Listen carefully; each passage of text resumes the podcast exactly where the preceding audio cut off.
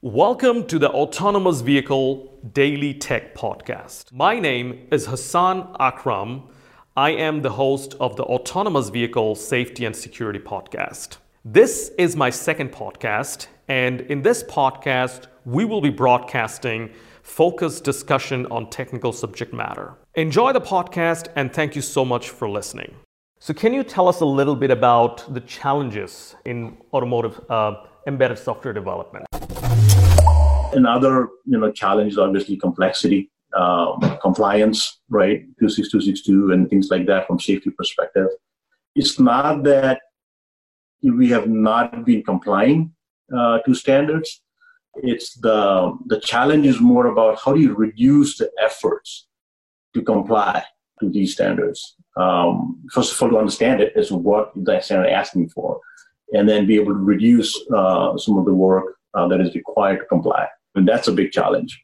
Um, another one is testing. Amazing challenges in the testing area, especially when it gets to sort of next gen ADAS or uh, um, AV systems, uh, even level three. You know, testing these kind of features is is a big, big, big challenge. How do you sort of left shift it so that you can do these testing upfront uh, and not find issues later on?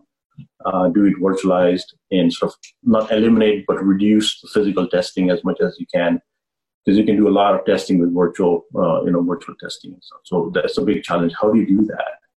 And then I guess one of the biggest challenge is the distributed teams aspect of it. A lot of OEMs uh, work with global suppliers across across the globe uh, and be able to effectively do these kinds of things. You know, when I talk to the OEMs and, and on my own experience uh, at an OEM, is knowing what's on the on the vehicle is half the battle won already we just don't know what's on the vehicle from a feature standpoint and how many people, how many people are actually working on that vehicle. Getting some sort of an efficiency on knowing the the global reach of these features and functions going across and bringing back that whole supply chain, enormous challenges there.